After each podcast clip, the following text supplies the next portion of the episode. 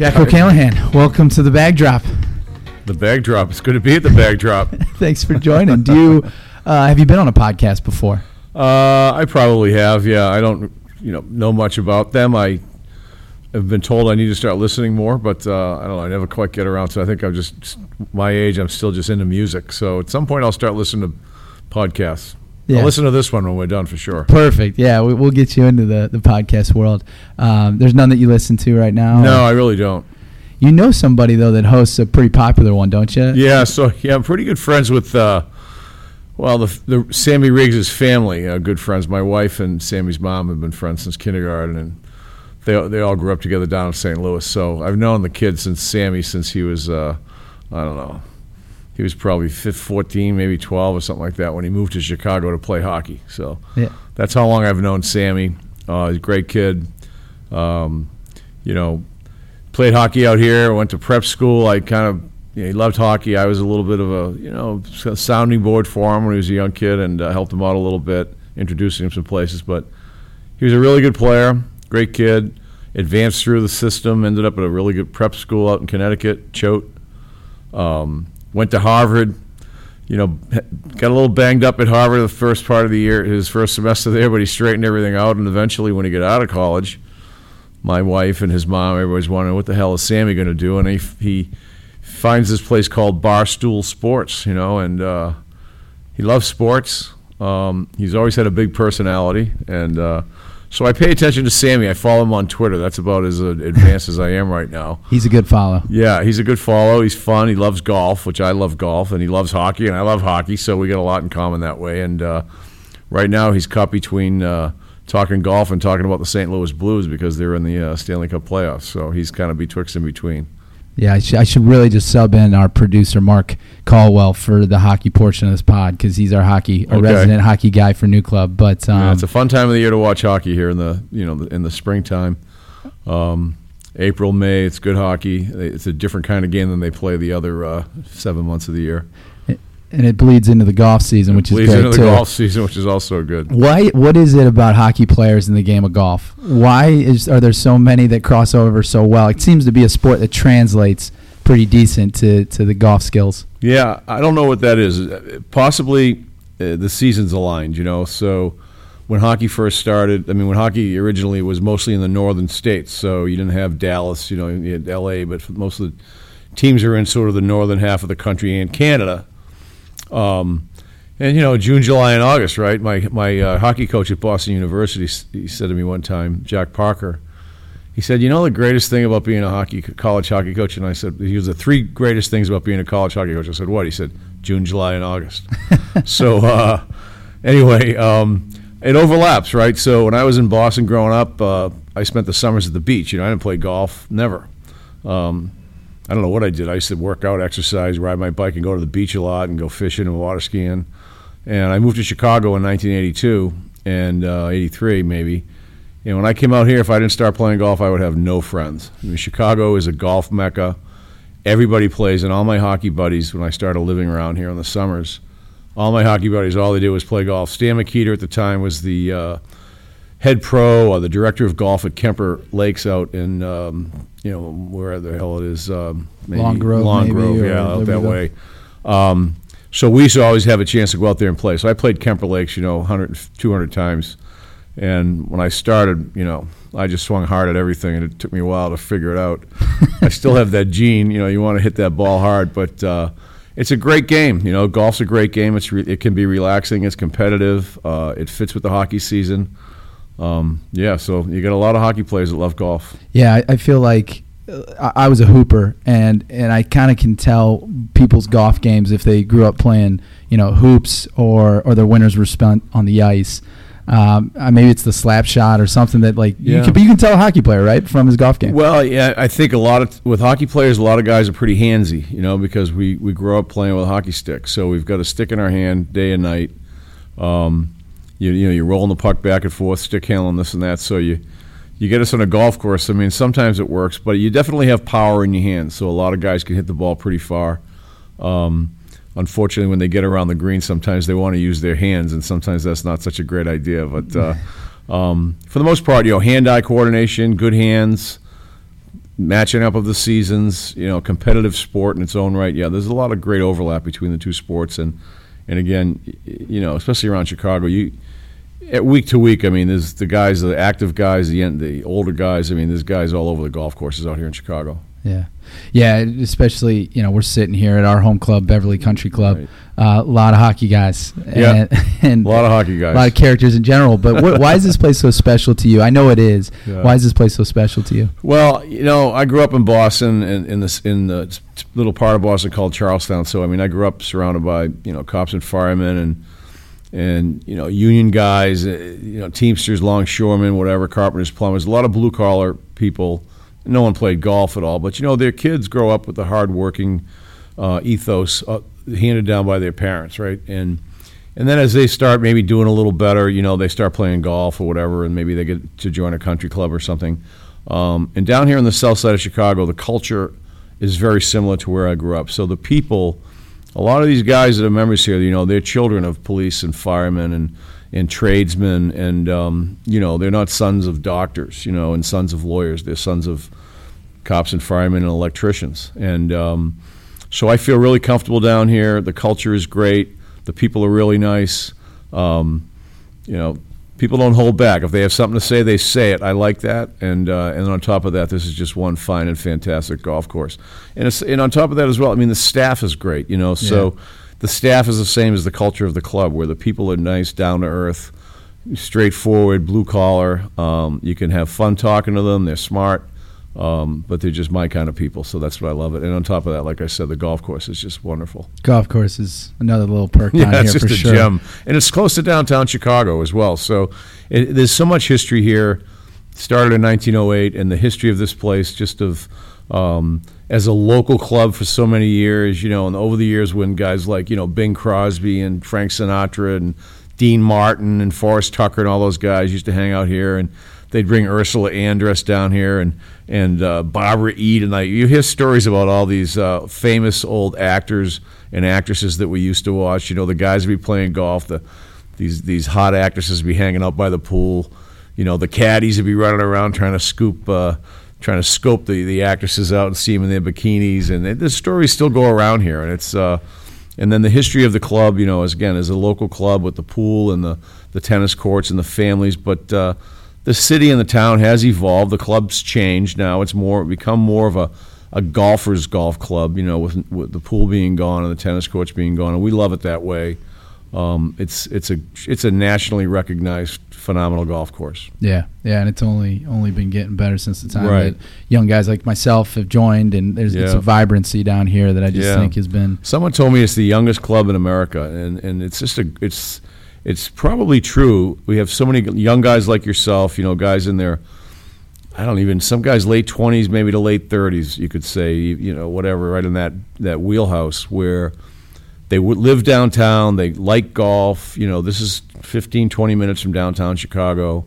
Uh, you feel like it's an oasis in the city, and you come down here, and you know, I'm a 60 year old guy, and I'm playing golf with you know, guys in their 30s and guys in their 40s, and they love hanging around with me and guys my age and all the crew I hang out with, and and uh, it's vice versa. We love hanging around with them and and you know getting a little match and see how they got, see what they got, and uh, there's just a lot of fun to be had down this place. Yeah, yeah, and the banter's good. The banter's good, good banter. But if there was uh, good-looking models and actresses hanging out by the pool, I don't think I would have supported that removal. I didn't know that was ever the case down here. Again, the, the, the it's changed, right? The culture changes. I, I guess back, you know, when probably who knows when that was in the 50s or 60s or around that time frame, there was, I guess there was some kind of a, um, uh, you know, a, a big banquet place or a big like nightclub kind of place where all these guys would come into town. Sammy Davis Jr. They'd all come out here and entertain.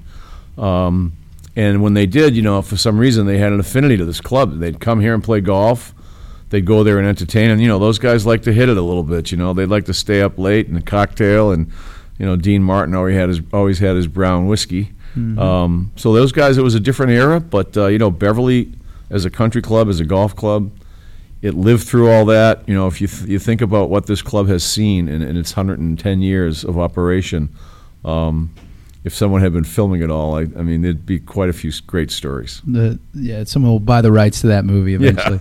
Uh, so so O'Callahan, it's probably not a Polish or Greek last name. No. it's Irish. Are It's you all Irish. your family from what part of Ireland? So my family's from County Cork in Ireland. Um, what I mostly know about, I know a little bit about it. I'd like to learn more. Mostly from County Cork, which is that southwestern part of Ireland where Ballybunion and Tralee and Waterville are all located. Um, um, my my great grandfather came over. I don't know, maybe 1900 or something like that. 19, I don't even know when. 19, right around 1900. Um, and I'm named for him, John Joseph O'Callahan. So. Um, yeah, and then I, I again I grew up in a, in a part of Boston. It's called the Irish Green Mile. So I grew up with ninety percent Irish people and surrounded by three Catholic parishes and Right by Bunker Hill, right? next to the Bunker Hill Monument. Yeah, I know where that- Yep, right. They had the USS Constitution's docked in my town. It's one square mile, and it's uh, um, you know, there's some guys that kind of lived on the edge of the law here and there, a little over the edge at times, but uh, you know, everybody kind of showed up at church on Sunday and asked for forgiveness. so I learned early on, you know, it's always better to ask for forgiveness than permission, you know, and that's that's kind of a good motto to have when you want to play golf. And your wife's like, "So what are you doing today?" I was like, "Well, you know, I'll see you in about six hours." so we we started this uh, this golf society. That's actually where I got the concept uh, when I spent a year over in Cork, Ireland, for this golf society to get some people together to play the game. And I'm guessing uh, meeting some folks from Cork. That's where you get the gift of gab. I don't know where I get the gift from Gad. I think it's in my blood, probably genetically. Um, we're all storytellers, you know. We, we we can rap a little bit. Um, yeah, it's a lot of fun. I mean, the Irish culture is terrific. I'm I'm, I'm part of it here in Chicago. Um, part of the, I'm on the American Ireland Fund board here in Chicago. So we we raise a bunch of money here just from Chicago. There's American Ireland Fund boards around the country: Boston, New York, L.A., San Francisco, and all over the world and it's basically a bunch of business people here in, in Chicago, the group I'm on, and they just do what we can to raise money. We raise about a, maybe a million bucks a year from just from Chicago, and I think New York raises three, and Boston will raise a million and a half, and it just adds up, and it all goes back to Ireland, and it's uh, you know, it's really a great thing to be able to participate here in the states. And the end result is that the country of Ireland gets better. So that's really something that makes us all pretty proud and happy. And I do love going over there. I've been over there four or five times, and I can't wait to go again. What's your? Uh, you played some golf, I assume. I've played some golf over there. Yep, I've only been over there one time, not to play golf. My daughter was uh, doing a semester at University College Dublin, so we went and picked her up, my wife and I, and we kind of did a little walkabout, a little, a little bit of a pub crawl, kind of around that south southern part of Ireland. Uh, you know, went to Waterford, and uh, but I had to drive through Ballybunion, even though I wasn't playing golf. I had to drive by just to look at it, and uh, that was a fun day. And my and uh, until I saw the picture of Bill Clinton there, the statue of Bill Clinton, and I was like, well, that's embarrassing. I from a distance I thought it was Tom Watson, and I got closer and I saw who it was, and I just thought, what is? How did this happen? This is embarrassing for the Irish. But uh, the Irish are Democrats. You know, they love their Democrats. So I guess he's there, and it is what it is. Yeah, yeah. They're, they they they put up a bunch of statues of Americans at different golf courses that feel a little. Yeah. I mean, Arnie Arnie's over at Tralee. That one's. Well, Arnie, uh, Arnie built Tralee. You know, I mean, that was his first course in Ireland, and uh, he should have a statue. I mean, there should be a statue of Arnie on every golf course in the Yeah. country and the world. um, you know who's paying the bills though when you see more statues of Americans than you do of Irish yeah, golfers. well, you know, the country went through some rough, rough, rough times for a long time, and it, it still has a, it's still volatile. You know, uh, economically, it goes up and down. Um, uh, tourism is usually something that's always you know, stuck it out, but uh, you know, Ireland has Ireland has a, a checkered history, um, doing great now, and the tourism and the golf and, and the technology companies over there, and and the you know the reconciliation that's happening between the north and the south is actually yeah, it's slow going, but it's, at least it's going in the right direction. So again, being part of that American Ireland Fund uh, organization, that makes us pretty happy to see that. yeah, yeah. We, we plan to uh, get our golf society over there for a couple trips in the in the near future. We're doing Scotland first, but Ireland next. Yeah, well, you can do. There's four, four or five different trips in Ireland you can do, and I think one of the fun ones to do is you go up to Belfast and you go into the north and you play County Down and you play Portrush, and you hang out up there. Maybe stay up in Bushmills and maybe you know experience some of the local flavors. Um, and if you're there at the right at the correct time of year, you could take a ferry from up there and you could take it directly across to Scotland. You- I think it's the Irish Sea. I'm pretty sure it's the Irish Sea. And you go right across to Scotland, and it'll take you to Campbeltown or maybe Ayr, Um, and there's a great golf course over there called Machrihanish that was built by old Tom Morris. Uh, we've been over there a couple of times, and, and that is a true gem. And I, I haven't made this trip, but I think you start right around where the Giants Causeway is, and you kind of go across. So it's not Ireland; it's Northern Ireland, which is basically part of the British Commonwealth com- countries. But uh, you know, playing Portrush County down and then taking the ferry to Machrihanish would be a pretty good hat trick. Yeah, that's that's a good lineup there for sure. Um, back to your guy Sammy Riggs. Oh yeah. Okay. Huge Tiger guy, probably one of the largest in the country. So he's had himself Yeah. a little celebration the last couple weeks with Yeah. Tiger's victory down Yeah. Augusta. A different podcast I've listened to, he had a take. They, they were trying to compare Tiger's win to another sporting event. Yeah. And they were having a hell of a time, right? Yeah. They, they were throwing out stuff and they kept shutting it down. But I think the one they settled on that it was closest to was the 1980 Miracle on Ice. Yeah, I, I would say that's not even close, but um, it's a, it's kind of funny. This you know what we did in 1980s, 40 years ago. They're always trying to replicate it. You know, they're always saying, "Oh, like even when the Cubs won, the Cubs won the World Series." And I remember people saying, well, you know, these announcers in Chicago saying, "Oh, this is the greatest sporting event of all time. It's like the Miracle Ice." I said, "You know, I would really compare it to that. I would say the Cubs won the World Series, and that was great. But you got to understand, half of Chicago wasn't even happy about it. so you know, you've got you got a lot of Sox fans in this town. even my daughter, who's been a Sox fan since she was a little kid, I said to her, "Hey, you know, it was really fun watching the Cubs this summer." You know, they had a really good team, a good culture. They seem like they've changed the culture around. It was really good to see them get some success. And her comment was, "Well, maybe now they'll stop whining about how long it's been since they won the World Series." And I said, "Okay, Rach." But that's that's how it was around here. I think with Tiger winning the um, the Masters again. I mean, look, the guy eh, probably only Arnold Palmer, Tiger Woods. I mean, he changed golf, changed the economics of golf for sure, as did Arnie. Um, and Tiger changed the athleticism of golf and the way he approached it, and he was always you know, at the forefront, even though I don't think he ever wanted it. I think he was shied away from the from being the man. He didn't really want it. He he his one of his favorite things to do is go. I think scuba diving.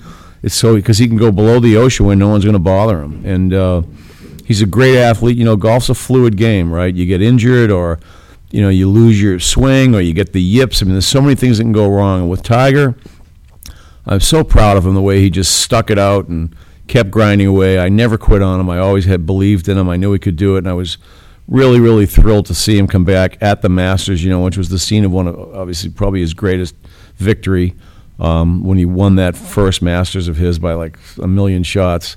Um, so so happy for him to come back, and and you know, so happy to see him just basically shut some of these guys up. You know, specifically like Nick Faldo, you know, who's been basically throwing Tiger under the bus since he had some problems. And, you know, you could tell that guy's not a guy, that Faldo. He's not a guy that you'd want to have as a friend, you know. I mean, things go sideways. I mean, the last thing you need is for someone to start pouring gasoline on you. And the people that poured gasoline on Tiger when he had his rough rides, you know, it was all jealousy. And for Tiger to just take the high road, grind it out, fight through it, fight through the adversity, well, that's what golf's really about, isn't it? Fighting through adversity, grinding it out, you know, figuring out a way to get through the next shot. And I'm, I'm so proud of Tiger Woods and so happy that he uh, that he's back on track. Hopefully, Yeah, that that's a good take. I mean, I was thinking that the uh, achievement of winning something like the Masters, maybe a amateur uh, winning the Masters in today's day and age, you know, maybe not Bobby Jones' time, but like a true amateur winning the Masters or winning the British Open or winning the U.S. Open would be maybe a comparison to what you guys achieved as amateurs, right? I Yeah, mean, see, you can't you can't compare anything to what we did because there's nothing. I even said it at the time. I go, you know, nothing will ever compare to this because it'll happen again. Something will happen again, but not not in the world of sports. That'll be earth shattering. I mean, what what happened to us was what we were part of was earth shattering. I mean, because there was what was going. It had more to do with what was going on in the country, socially, economically, where our standing as a country in the world, the political situation in the country, um, the the general melees that was just surrounding our people coming out of you know the Nixon years and the Vietnam years, and and there was just so much of that that was just weighing down our country. You know, the Russians were advancing against us. You know, we had hostage in Afghanistan. They were burning American flags on TV every night. Um, it was just awful. And, you know, we show up and we're playing the greatest hockey team ever probably created, put together, this Russian Red Army team that won all these gold medals that had defeated the best players and teams in the NHL. And, and uh, you know, we showed up in this thing and we played every other day for two weeks. So it was, it was 14 days. We play every other day. And, it, you know, it was in Lake Placid, so it was East Coast time you know, the nightly news would come on. It'd be, it would end at seven, and then we, the Olympics would come on. So, um, over this two-week period, just the it just built, and really, all of a sudden, what it really did was, um, oh, those two weeks just brought a country together in a way that no sport, no other sporting event could ever do that. I mean, yeah, it would be great if the you know the ma- someone amateur run won the Masters. Great, it'd be awesome. Don't get me wrong, it'd be fantastic. Or if if something really exciting happened, like the Cubs or something like that. But you, when you put yourself back in the time of the late '70s in the United States, and you see where we were as a country, and then you see how we came out of that, and then think about it. Ronald Reagan was elected the following November, and the country, you know, hasn't really looked back since then and it, you know, unfortunately, what happened on September 11th is one of the things I can remember um, in my life. You know, I was in the second grade or something when President Kennedy was shot. But usually, the things that people never forget, like I mean, that it scorched in their soul, are negative things. And the beauty of our Olympic victory in 1980 was that it's something positive that everybody remembers and still wants to talk about. And then when Disney made that movie in 2004, well, the beauty of that, it really froze the moment in time. So. Yeah, and introduced a whole nother generation to it as well. Yeah, I mean, yeah, I- that's right. I all these- grew up with my dad's stories Right, it, but right, all these my, little- my version is Disney. Yeah, and all these that's right. All these little kids, they still think I'm 22 year olds with 22 year old curly hair. You know, so that's that's far from the truth. Were, were you that uh, more fact or fiction? Were you that cocky kid they portrayed in the beginning of the movie during tryouts? I don't know if I was the cocky kid or not. I just, you know, I was definitely um, confident athlete. I worked hard. I was probably known more than anything for my competitiveness, and um, you know, yeah, and, and also I was kind of a bright kid, so I, I didn't really hold back if I had something to say. But this guy that they cast in my role in the casting call when they sent it out nationwide, um, you know, they would they must have looked at 2,000 hockey players because they were casting hockey players and they were going to teach them how to act. So I guess this kid, after you know, he's a good player. He played University of Maine, and uh, at the end of his his his tryout era, I guess he skated down the ice and started doing a strip tease or something like that. So then the four or five people sitting up there watched him do that, and they were like, "Yeah, that's Jack O'Callahan." and I was thinking, when I heard that story, I said. Come on, man! That can't. There's no way I would have ever done a strip tease. They said, you know, it's sort of a metaphor for what you used to do, and um, some of the guys in my team that I asked, I said, that wasn't really like that, was I? Like they were like, yeah, you were close. So I don't know, man. I liked his role. He was a good kid. Um, I was happy to see him in the role. I got to know him and his family, so That's I thought he did a good job. Yeah, so for for all of us that have seen that movie in our generation, what would be something about that that 1980s team that may, may surprise us that we wouldn't know from you know everything that we've been told Uh, about? you know, it's after 40 years. I don't know if there's anything that hasn't been told about it. Um, you know, it's hard to say. Really, I think one of the things that you would you would maybe look at and not recognize is that if you went back in college hockey in the from say you know 70 76 77 78 79 which are the four college seasons leading up to the 1980 team and all of the players that were on that 80 team played college during those four years. And for the most part every player on that team in 1980 was from a, pretty much a team that played in the either won the national championships or played in the final Frozen Four they call it now, but the, we used to call it the you know the NCAA Final Four. So all of those guys pretty much played in those Frozen Fours. I mean, Minnesota kids. We had we had probably ten University of Minnesota kids on that team, and they won the nationals in '76 and '79. We had four BU guys on that team, and three of us had won the nationals in '78 we had two Wisconsin guys, and they won it in '77. And then you know there were University of Minnesota Duluth guys, and North Dakota guys. So that played in those Final Fours, and it was college hockey was very competitive back in the 70s. It still is. But I think one thing that people don't realize is that Herb Brooks, in picking that team, he picked winners. You know, he picked competitive guys and he picked guys that knew how to win. And that gave him a big advantage because he had a lot to teach us, but it's really hard to, to teach winning and competitiveness. You know, that's sort of an, an, an innate skill in a lot of ways. Um, so I think that was something that Herbie uh, never really talked about, but we kind of look back on it like, you know, he picked winners and he picked leaders. So every guy in that team was captains of those teams. So even Eruzione said they asked Mike how, you know, how'd you end up as captain of that team? He goes, you know, it was it was weird. Maybe it could have been my age, could have been I kind of got along with everybody. He goes, but I was a I was captain of a team of captains. So it wasn't like I was in there leading the show. He goes, we were all a bunch of leaders. I don't know if I ever told you this story. I, I was actually recruited by BU. Okay. And so when I'm 17 years old playing high school golf, I got a phone call from uh, Mike Eruzione. As a kid that didn't touch a hockey stick growing Right. up, I had no clue who Mike Eruzione was, but Yeah. he was doing some athletic department. He's still work. doing it. He does some development at BU. Yep. Yeah. If I would have got the call from Jack O'Callahan, I would have definitely joined BU's. team. Yeah, well, if you let me tell you would have had to play one round of golf with me, and it would have been the end of that. You know, it's funny. My roommate in college, John Bethel, who's a uh, he grew up in Montreal, great hockey, really good player. Played a little bit professionally after college, but he was, you know, he was on my team for four years. We're still friends. We still play golf together, and we graduated college in '79. He started the Boston University golf uh, team in like 1977, and to tell you how much I gave like I didn't have two cents for golf back then. I don't even remember him doing it. so we still talk about it. He's he'll be he lives in the Bahamas. He does great down there, and he's been down there since about '82. His grandfather was the governor of the Bahamas Islands back in the '40s and '50s, so he got his citizenship back. Um, and we get together at Secession, and we get together in Pinehurst a couple times a year. And we he's sitting out there holding court, and we're both telling stories. And he starts telling the story at Secession one uh, one year about how we started the, the golf team at BU, and I'm like, I called bullshit on it, but uh, he did. I, I kind of checked it out. He did actually start the golf tournament. So there's quite a hockey golf legacy at uh, Boston University. Boston University, Yeah. absolutely. Yeah.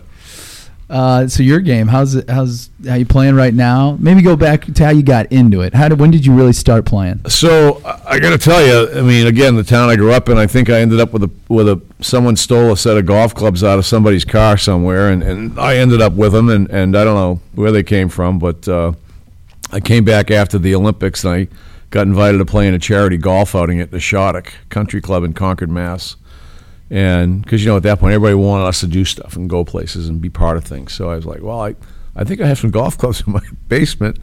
So I went down and dug them out, and I played there, and I was like, you know, I hit it all over the map, as you can imagine. You know, I don't know what I was doing. Um, actually, I take it back.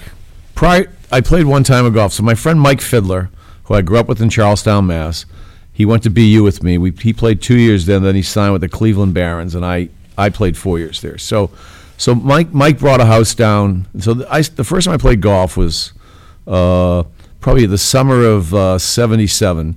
So we're down at Cape Cod. Mike bought a house in Hyannis, it, right next to this uh, in Fal- in Yarmouth, Yarmouth, uh, Mass, right near the Bass Rocks, Bass River Golf Course. So him and two of my buddies, Paul Wilkins and Paul Morrissey, we were all, you know, hockey guys from Charlestown, all the same age.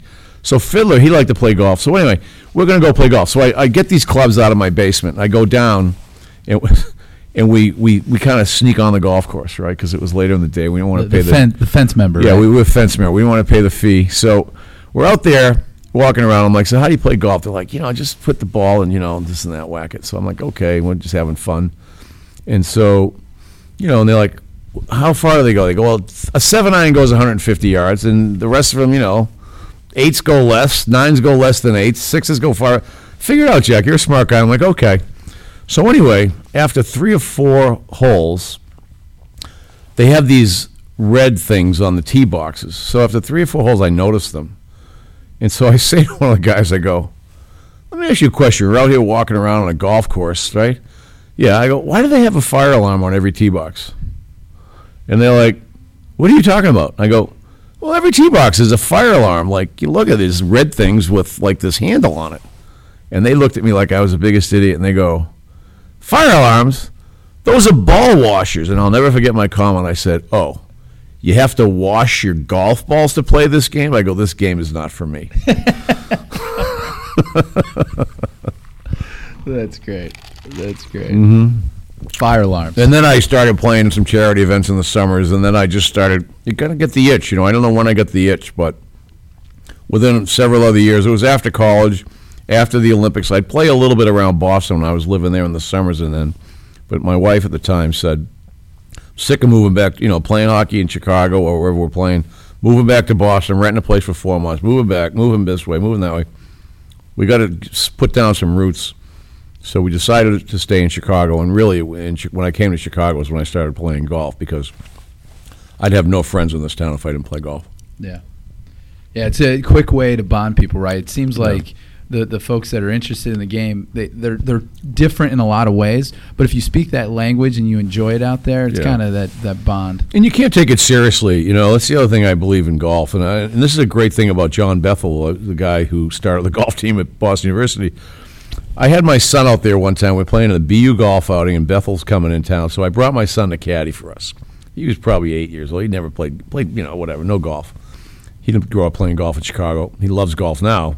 But I'll never forget what Bethel said to him. So Johnny and I playing, hitting some balls, and so yeah, that's my son hit a little bit, and so um, he hits a couple bad shots, and he gets, you know, he gets pissed off. He's like ah, like this, right? So Bethel grabbed him you know, just grabbed me. He says, "Hey, come here. And you listen to me." He says, "You, t- you take a look around." He goes, "Look at these trees." He goes, "Look at this grass. Listen to those birds." He goes, "Look how beautiful this place it is where we are. Well, You're walking around with me and your dad. We're best friends. Like you're gonna spend time with us, and you're going to get upset because you hit a what you think is a bad golf shot." He goes, "You're not paying attention to the right things." And, and I just I listened to it. I didn't say a word. And he says, "Think of the just enjoy yourself out here." And I I was like, you know, that was great advice.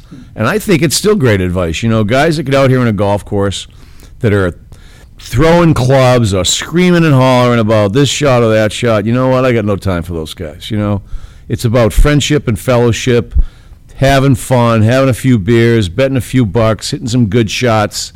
You know, hitting it, finding it, hitting it again, and enjoying your friendship, enjoying the company because you never know when the clock's going to end, and you don't want to be known as one of those guys who is a, who is a jag off out on the golf course.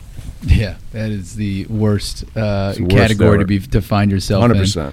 And and I love that story because um, mm-hmm. it's fun. You know what's the irony of it too is when you start focusing on all that other stuff, whether it be the scenery or the conversation or whatever, your game gets better. You would hope. you haven't seen those results. uh, like I said, there's. I don't think there's any secret sauce out there. You know, where, sometimes. Where, where's your game at now? You my game's good now. No, uh, my my game's been my game's good. My handicap right now is the lowest it's been in my life, and I'm 61 years old. Wow. So my friend Peter Thompson is a buddy of mine here. He's a member at Beverly, and uh, he's a good friend of mine, and we were down. So I belong to a club down in South Carolina called Secession, which is a great spot. I've been down there for 20 years. I love it down there. And and Pete and I were down there recently, and I'm I'm, I'm playing with like a five handicap, and uh, you know he looked at me. He goes, "You're the only guy I've ever met whose game has gotten better as he's gotten older." I mean, there were times when I went down there. I remember playing in the blue gray at Secession one time. I'm playing with uh, Brian Kern, another member here at Beverly, who's a member at Secession and you know, we come to the first hole, and I I'm playing as a 19 handicap. So this is probably six, 15, 16, 17 years ago. And I get on the first tee, hit it in the hit it in the fairway, knock it over the you know over the green in the in the trash in the marsh. And so the, we're playing. Brian's like a five, and the other two guys is like a three and a five or something like this. Brian's a whatever. They're all three fours and fives. I'm like a 17 and 18 handicap. So I knock it over the corner, and I'm ready to tra- traipse into the marsh, you know, with a wedge and try to chop it out of there. So Brian's like, "Hey Jack, hold on a second. He goes, "You know, you kind of cross this little part of the green here." He goes, "And the pin's right here." He goes, "You know, you could pick that up and take a one-shot penalty and drop it right here, and you could putt it. And if you make that putt, you're getting a shot. That'll be four for three." So I was like, "Really?" So I look at the other guys. I go, "Can I do that?" And they go, "Yeah, you can." So I drop the ball I putt it four for three. We close these guys out on the 14th hole. And I'll never forget their coach of their team of the, of the Southern members uh, that year at Secession was this guy, um, Marion Moore. Uh, and he was uh, he he hated he was hating on me at that entire couple day tournament um, because I you know he was like, who's this guy down here? This Olympic gold medalist playing as a 19 handicap. He's beaten my two best boys. Anyway, it was one of the. It's still something we talk about down there. It was one of the funniest ever. But you know, so again, when I started, I was 19, and now I'm like I don't know. I, just look, I think I'm like a three-two index, or maybe I'm a four-one or something like that. But my game's not bad. Wow, that's a Yeah. it's a nice little jump. It keeps, yeah, keeps getting It's better. fun to hit good shots. You know. Yeah. yeah. That, that's beauty of the game too, isn't it? With the handicap system, when it works, you get to play a match with anybody out there. Yeah, well, you know, the handicaps system works really well when guys aren't, you know, trying to trying to like, you know, manage it. Uh, you know, like a guy's got a, you know, he's got their Yeah, he's got a, oh, no, he's got a three footer, and you know, he's putting for you know three footer, and, and his partner just made four, and you're like, yeah, that's good. He's like, no, no, I got to make that putt, and he misses it. Oh, put down a five. You know what? You want to tomahawk that guy and never play golf with him again. But uh, you know how it is. I mean, handicap system is good. It's as good as it can get, but uh, there's nothing, uh, nothing. There's no supplement for honor, integrity, and character. Yeah, yeah. and it, the game of golf shows it pretty directly. Pretty directly. It's. I mean, it's the only game. It's, uh, you call penalties on yourself, and um, yeah, it's. It's again. It's an amazing. It's an amazing, fun, great game. I really, really love it. How do you balance? I mean, you were you competed at the top level, right? You were a professional hockey player. How do you balance? Because I'm sure you go out there today, you, you still want to compete on the golf course, but you, you're. We can hear already. I mean, you focus on the right things: the enjoyment, the camaraderie, the fellowship. Um, but how do you balance that with still trying to, to to win? Is it kind of like a focus in type of thing when you're over your ball, and then get back to you know banter and just having a good time, or how, how do you, how do you do it well? Um, again, I, you know, I, I don't take my when I was a professional hockey player. Uh, you know, yeah, you you compete. So how do you compete? You know, and how do you, you prepare? Right. So the way you prepare is is you practice hard, you train hard, you get your rest. You know, you do the best you can um, to be physically fit for that. You know, for, for that that competition that you're in, or whatever, or for that season that you're in, and then you know you've also but you've got to manage it because you get you know your engine you have to manage your engine right you got to the only way you can be a, a, a good athlete or a great athlete to play at the level that I did is you got to manage your highs and lows you just it's and and after I was done playing hockey I became a commodity trader and it's no different there you know if you're if you're losing your shit when things go wrong and you're patting yourself in the back and and and you know thinking you're amazing when things go great you know you're just not going to make it. You know, you have to you have to smooth smooth it out. Um, and I learned that as a hockey player. So as a, yeah, again, I was a good hockey player, a good mindset for it, a good skill skill set for it. Um, so, but you have to manage your approach. Uh, and I learned that as a hockey player, and as a commodity trader. Uh, and as a golfer, it's the same thing. Now, I don't really, I don't work as hard at golf as I as I did at hockey. You know, again, I like hitting good shots, and I I'll go to the range once in a while, or I'll talk. I never, I've never really had a lesson. I mean, I Dale Tallon, probably the only guy that ever really taught me how to swing a club, uh, and I got I got a lot better just thinking about the things Dale's told me over the years. Um, but you know, you just again try to manage the highs and lows. You know, like don't get too aggravated when you're playing like a dog, and just don't get too full of yourself when you hit some good shots. And uh, that's what I love about golf because it's you know you can have that experience on the same golf hole. You know. I mean, I was playing the other day, and I'm bombing drives down the middle. I can't hit a green, and it's like I'm not firing my clubs over the fence. You know, I'm just kind of going, "All right, Jack, maybe if you close your stance down a little bit, you'll stop pulling all your iron shots." You know, what I mean, you just try to like just relax and manage it, but but uh, having the mindset of of staying kind of in the moment and in, in managing the highs and lows, I think it it allows me to have a much more enjoyable experience out there playing golf. And again, I'm not you know, I don't want to be a pro golfer. You know, I, I want to do as best I can, but I also have a job and I've got other things that I like to do in my life. Yeah, yeah. I, I asked the question because I know a lot of good people that uh, are a heck of a lot of fun to play with, and as soon as you put a couple bucks on the line or you get in a tournament, you know they're just total dicks. Like, they're, so happen. focused in, Right. no putts are given, and, and I just think it's uh it's a it's an interesting skill set for the people that balance it well. Yeah, and the other thing is, I've heard this a lot. You know, I remember when my son, my son was caddying up at Bob O'Link, which is a men's club. You know, and you know, it's a, a wonderful place. And uh, I remember telling him as a kid, I was like, you know, look, at listen, Aaron. I go, you're going to caddy out there. You're going to have all these caddies be talking crap about this guy and talking crap about that guy, this, that, and the other thing. Um, and I go, what you do is you keep your mouth shut. You're a young kid. You're a caddy. You, for as long as you're a caddy, keep your mouth shut. It's yes, no, please, thank you, you know, and that's it. Um, and don't be talking about people. It's no one else's business what goes on out there. It's it's up to the members of what to do. And I said, if you pay attention, and this I believe is true, you can learn a lot about a person's character just by watching them play around a golf. And so anyway, this is another funny funny golf story. So I don't know, maybe a year goes by and they're having the U.S. Open down at Olympia, and so Michael Jordan lives up at uh, up in he lived up at Highland Park at the time, and he could play Bob O'Link pretty much. He could call a pro, Steve McConey, and and you know he he'd let Michael go play there once in a while. He wasn't a member, but um, so anyway. There's a Wednesday. There's an article in the in the Tribune one day on a Wednesday, and it's this caddy being interviewed about how Michael Jordan and Tiger Woods, because Tiger was in town playing at the Open. So Michael and Tiger are playing at at uh, Olympia, and they're they're quoting the caddy. The caddy's being quoted in the paper, right? Oh, you know, Michael the, hit this shot, or he's not as good, and this and that. And I'm like, I'm reading this thing, and I'm I'm just I'm horrified. You know, this caddy's being interviewed in this golf article. So anyway, of course, I cut the article out like I always do with my kids. I'd cut articles out and say, yeah, I see this. So I cut this article. I say, come here. And I sit him down. I go, look, here's what I'm talking about. Look at this caddy. He's embarrassing Olympia Fields. He's embarrassing the members. How can he go out there? How can he say things about Michael Jordan and Tiger Woods or any member? Like I go into a rant, right? So my son's just listening.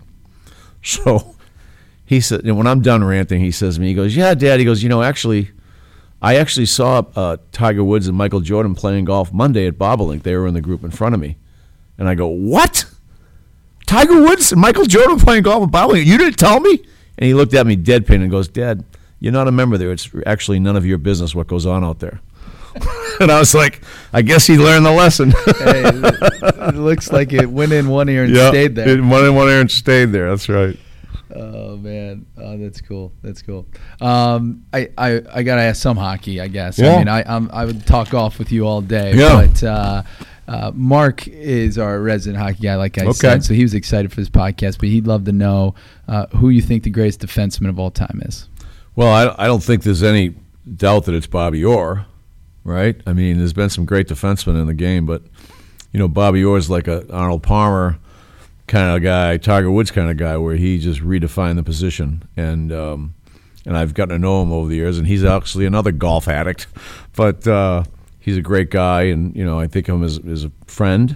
Um, I love him, and I, yeah, wonderful man, and tremendous, tremendous. Uh, I grew up watching him, so I'm a little biased, but I, I can't imagine anybody as good as him. What about uh, greatest defenseman currently playing? Well, I, I, don't. I mean, there's a few pretty good ones, you know, but I think this guy Brent Burns is playing a different game out there. You know, I. It's funny. We were uh, again another golf story. Turned into a hockey story. So there's a member here, Brad DeHaan, who and I we were. Um, we were going out to play the Cal Club uh, one a year ago or so, and so we, we all went out to a bunch of some Beverly guys, and we met some Cal Club guys. It was a really a great trip, and we went to the San Jose Sharks Blackhawks game that night, and randomly, and I didn't even know this, but it was Dougie Wilson's 1,000th game as a general manager in the NHL. So we're sitting there in the rink watching, and they got Dale Tallons up there on the big screen talking about congratulating Dougie, and then Bob Murray, another one of my old teammates, talking. And I'm like, I feel like I'm, it's like old home week, you know. But I, I Dougie gave it, got us some good seats, so I was sitting down in the corner by the net, and I had never really seen this guy Brent Burns play. And I just saw him get the puck one time, and he kind of he took it around the net, and he had a guy chasing around that, and he stepped out behind the net, and he took two strides. It looked like it looked like he took two strides, and he was in full flight at the red line. And I was, and he's plus he's like six five, and he's got hands, and he just like the whole ice. You could tell everybody on the ice on the other team was on the Blackhawks was it was scared to death, you know. Um, and he just came wheeling up by six, all six foot four five inches of him. And uh, I said, "Oh my God, that guy's got some presence out there." So I know there's other great defensemen, you know, Carlson and um, I guess a guy in, in Colorado is pretty good this year. But I mean, this guy Brent Burns, year in year out, has been just spectacular. And you know, I, it's what I noticed about Patrick Kane too. When I, I first met Patrick, who's a member here at Beverly. Um, when I first met Patrick and shook his hand, he was 18 years old, and I'm you know, Tallon Dale was the GM at the time, and he drafted Patrick. And and when I met him, he looked up at me and he was like, you know, someone introduced me. He said, oh, he's like, hey, Mr. O'Callahan. I looked down like he was like 12 years old. So I shook his hand, and when I shook his hand, I felt like I was shaking hands with with an iron worker. And I, I just was shocked at how this young kid could have this grip. Um, and then I've been fortunate enough to watch him play and experience him play you know, in his career here in Chicago for the last ten years, and you you see the same look in the eyes of the defenders when Patrick Kane gets that puck in control and he's in flight. That's the same look I saw in the eyes of the defenders that night when Brent Burns came wheeling around the net. So uh, you could see it's like everybody's going, "Oh no, here here they come!" Like, and it's just Katie by the door. What are we going to do? you know, just try to survive here because you know Kaner's the same way. He gets that puck on his stick, he scares the shit out of people, and, and so does Brett Burns. What the the, the current Blackhawks? I mean, that's yeah. still a loaded, talented team. What do you think is the? Yeah. What's your opinion on them? You know, uh, I th- I think that you know, look, I, I, don't want to say anything bad about the Blackhawks. I mean, they've been great to me, and I you know I, I love them, and they've had a great run. Mean, it's hard. They had three Stanley Cups, and you know, it's hard to keep that going for for that long. Never, you know, and you, it's going to happen. But, um, you know, I don't know. Some they've they've aged a little bit. That happens. Guys get a little older. They get a little slower. You know, and uh, they're still great players. It doesn't mean they can't play. I mean, they're still great players. But, um, you know, the playoffs are a different. Uh, it's a different kind of hockey going on out there, and you got to you got to build a team. You know, with four lines. Uh, you look at Vegas last year going to the finals you know, they had four solid lines. You know, Columbus this year has four solid lines. You The Bruins pretty deep, and you know, if you've got a team where you know you're you're, you're spending you know 65 percent of your salary cap on six or seven players, six players, you know, it's really hard to to field a, a, a solid and competitive third or fourth line. And I I've always been of the opinion, maybe because I was always a third or fourth line guy, is. Uh, when you get into the playoffs, you know, it's the third or fourth line guys that are that really make a difference out there. You know, they're the ones. that's almost like they can swing a series uh, in the playoffs because they bring the competitiveness and the grit. They win faceoffs. They play good defense. Um, they kill penalties. Uh, they they see, they can swing a series. You know, even like that guy Maroon last night, Patrick Maroon, that scored an overtime winner on the St. Louis um, uh, Dallas game last night. You know, he's the third or fourth line guy that that chugs around out there, works hard, fights for space in front of the net. Um, but you know those guys aren't cheap, and if you don't have enough money to to to get that kind of a player, uh, I think you're going to have trouble in the playoffs. And I think you know, or in, in tough games against tough teams. And I think you know that's where the Hawks are right now. Uh, I hope they work it out. It's a great, great franchise, and, and I like going to the games. Um, and I, I'm really you know wishing them well uh, we'll kind of tie in some of the topics that we've already touched on together here. Um, I was curious about the Olympics and uh, the NHL kind of not allowing their players to play. Yeah. You know, what's what's your take on all that? Well, you know, I think they should take hockey out of the Winter Olympics, frankly, and I think they should take men's bas- men's hockey. I think they should take men's hockey out of the Winter Olympics, and they should take men's basketball out of the Winter Olympics. I don't want to watch LeBron James playing, you know, for the USA in the summer. I'm not going to watch it anyway because I can't stand basketball. But um, you know, these guys don't need to be going over there hockey. And if you want to have men's hockey, you know what? Fine, have it for amateurs or whatever. Who cares? Um, the Olympics is really it's it's lost a little bit of its luster, I think, uh, just because there's so many competing things going on, you know, and it's so many things on TV and on the internet, and you know, with mobile and and there's also other things to do, like you know, you can actually go play golf or go play hockey or go play basketball instead of watching it all day and night. Um, but you know, the one thing I do think the Olympics has an advantage of is it's it's it's one of it, it's the sort of once every two every four years where you get to see lugers and bobsledders and and and or, it, or in the summer, track and field athletes, or you know, in the winter, biathletes, right, or um, you know, cross country skiers, and in women's sports. You know, I really think the women's woman uh, the Olympics is a is just a great forum for women's sports. I mean, frankly, I'm never going to watch a WNBA game. I'm never going to watch a women's college basketball game. I mean, and I don't mean it disrespectfully because I think they're phenomenal athletes and they deserve every advantage, you know, that men get.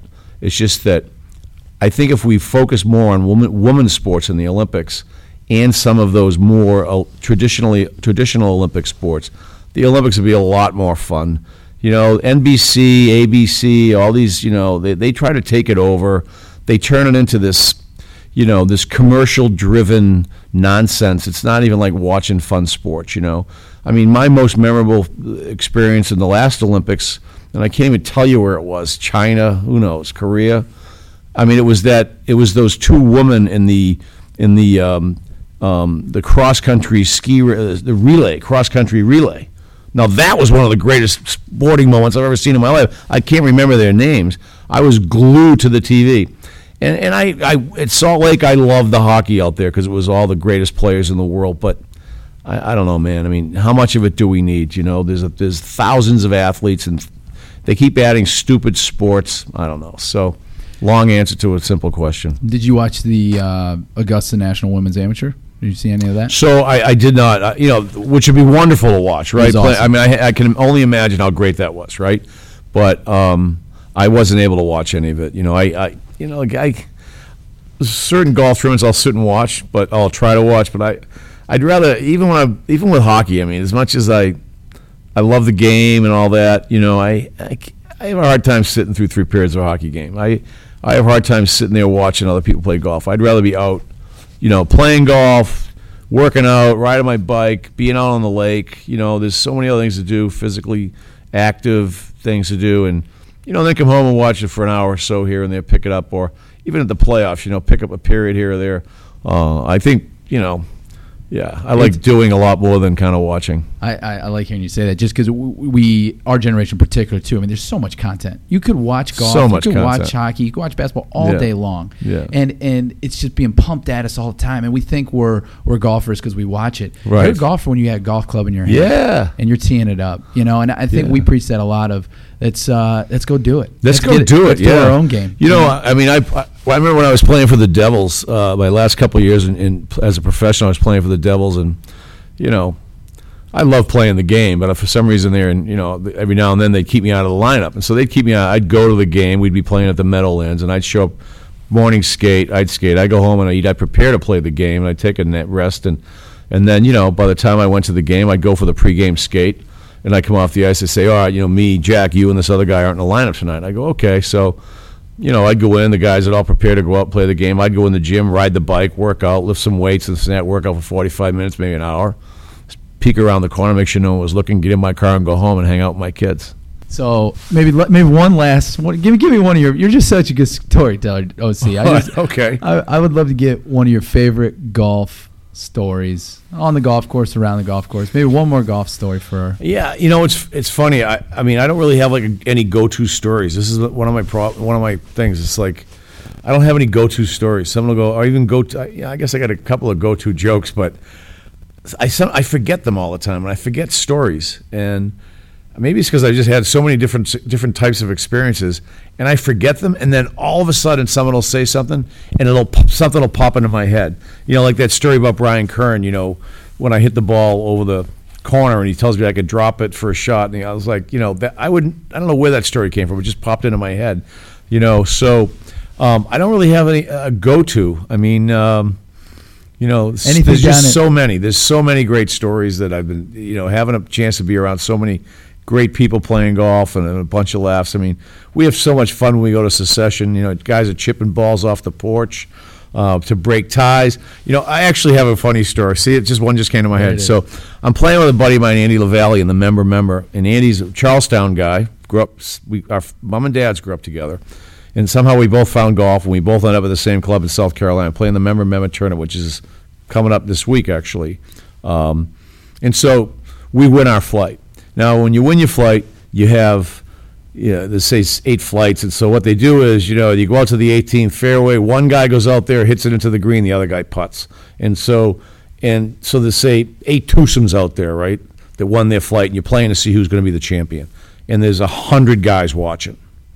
And so there's this there's this caddy, this, sorry, this assistant pro, um, Eric Kennedy, who's now the head pro at Overbrook out in Philly. He's kind of a funny guy, and he would always write these funny stories after these tournaments. And so anyway, we win our flight. We know it. We're going to be in the shootout. Lavalley take grabs me. He takes me to the range. He goes, all right. He's planning on the whole thing. Here's what we're going to do. He's, he's kind of a golf lunatic at the time, anyway. Here's what we're going to do. You're going to go out there. You're going to have to hit a 115 yard shot. Come on, let's go. Groove a 115 yard shot. So anyway, he's got I'm hitting this 52 degree wedge, and I'm just hitting it. I hit it like 15, 20 times. He goes, he's like, you got it, you got it. I go, yeah, I got it. So anyway, we go back to we go back to get set up for the shootout, and then I find out he tells my caddy, he goes, listen, he goes, you get Jack two Budweisers as he's walking out to hit that ball. So now he's got the caddy getting me beers. He's got me me out there grooving a 115 shot, right? So my turn to hit. Pin's front right. There's a little hill kind of behind the pin. There's a hundred guys up there. I hit this shot. It bounces once, just in past the pin, bounces up to the hill, zippers back, 10, 12 feet below the hole. Right. All he's got to do is make the putt. We win the whole thing. Well, anyway, he missed the putt. But here's what Eric Kennedy wrote in his Monday news the next day. The next day, he talked about my shot. Wowed it wowed the crowd, and then he said his partner Andy Lavalley had a 12 foot uphill putt, breaking maybe a ball right left, and he goes, he shoved it so far right he almost had to hit a provisional. And I thought it was one of the funniest things I've ever heard in golf. And so poor LaValley never lived it down, you know? Just one of those things that st- sticks with you in golf forever. While, while he was worried about your, yeah, he's your got hydration, He's, you yeah, he's got yeah, he's got to get me some help me relax. Like I need to relax in a you know a golf game. Who gives a shit? I love that stuff. I, I love those moments, especially those member members. Those, Oh, yeah. uh, when you're teamed up, Fun team competitions, Team- it's fun, isn't it? Team competition. the best, golf? the Yeah. best. Oh, do you play any alternate shot? You know, alternate. I do. I don't really care for it. I mean, I kind of like the Chapman format a little better. You know, you know, you, know, You get a little bit you more hit- golf out there, but yeah, you get a little more same- golf. I mean, in alternate shot, it's like you're playing with that guy, and you know, you guys are teeing off. These two guys are in the fairway. You know, you kind of, and I understand where it comes from. You know, with Muirfield and Prestwick and all that. I get it. And it's kind of a fun event, like over there. I And we've done it at Prestwick, you know, where you go in and you play, you know, you play a foursomes match or something in the morning or whatever, you know, two ball match or something, and then you go in and you sh- you shower and you put a suit on or whatever. and Then you go in there and you, you know, you, you eat a side of a cow and then you know you drink all this kummel and then now you got to go back out. I mean, who really wants to play a full round of golf after that? Lunches uh, are aggressive. the killer, right? So, aggressive. so I get that, but around here in the states, I mean, Chapman, I think, is a fun format. You know, to throw into a if you got a you're on a golf trip or something. I think Chapman's a fun format to throw it in, at least for nine holes. I, I love Chapman because you see some of the best shots when you're uh, from a tee ball to the approach. Yeah. You see some of the best shots, and then you see some of the worst shots around Oh, that green because the added pressure. You know, you you're the only ball in play now, and you got your partner who's also. it was line. funny. We play, you know, we play Chapman at, at the at the Beverly Medley here in the summertime. It's one of our formats, right? So I'm playing, and I've I've always pretty much played with a uh, different. I don't really have like a go-to partner in the medley. I always play with a different partner every year, and I'm not sure what why I do what that means. Whether we, we don't really fire each other, we just kind of you know move on. I don't know, I'll have to think about that one maybe. But I remember um, I was playing with this buddy of mine, Joe Claffey, who's a member. He was a great guy, and, and back then, I mean, Joe still is kind of a natural hooker of the ball. You know, he hit, he just hit these high draws, and you know, and I was kind of a, more of a natural slicer of the ball. You know, I kind of hit these kind of fades. You know, so Joe's hitting these draws, and I'm hitting these fades on every shot. You know, I mean, I'm I'm hitting a seven iron, but I got to cut a seven iron in there. Joe's hitting a seven iron. He's got to hook a seven iron there. Well, when I'm hit, when I'm I'm fading it to the right side of the fairway. You know, he's like Jack. I can't sling this into the through the trees, and he goes, I don't know how to hit a cut. And I'm Joe. I'm like Joe. The shot that you just stuck me with is calls for a draw. I go, I, I don't know how to hit a draw. So you know, we blew that. That was the end of our Maybe- our medley tournament. team, Yeah, you know, and and it one I would a little suggestion. Note to self. if you're in a Chapman event and you're a slicer, play with another slicer. Yeah. How do you You fix know. a slice? Hit another slice. Hit another slice. that is true. Uh, well, OC, thanks, man, for the yeah, extended great. time for sitting Terrific. down. Yeah, I really enjoy it. Um, I'm I- happy about this. Uh, what you guys are doing. It's really fun. You know, I'm, I'm excited, and it's like the world we live in. You know, it's good stuff. It's um, talking about golf and and getting people out there to play. You know, it's a lot more fun doing than it is watching. So, if we come out of that with that's a that's a pretty good uh, motto to come out with.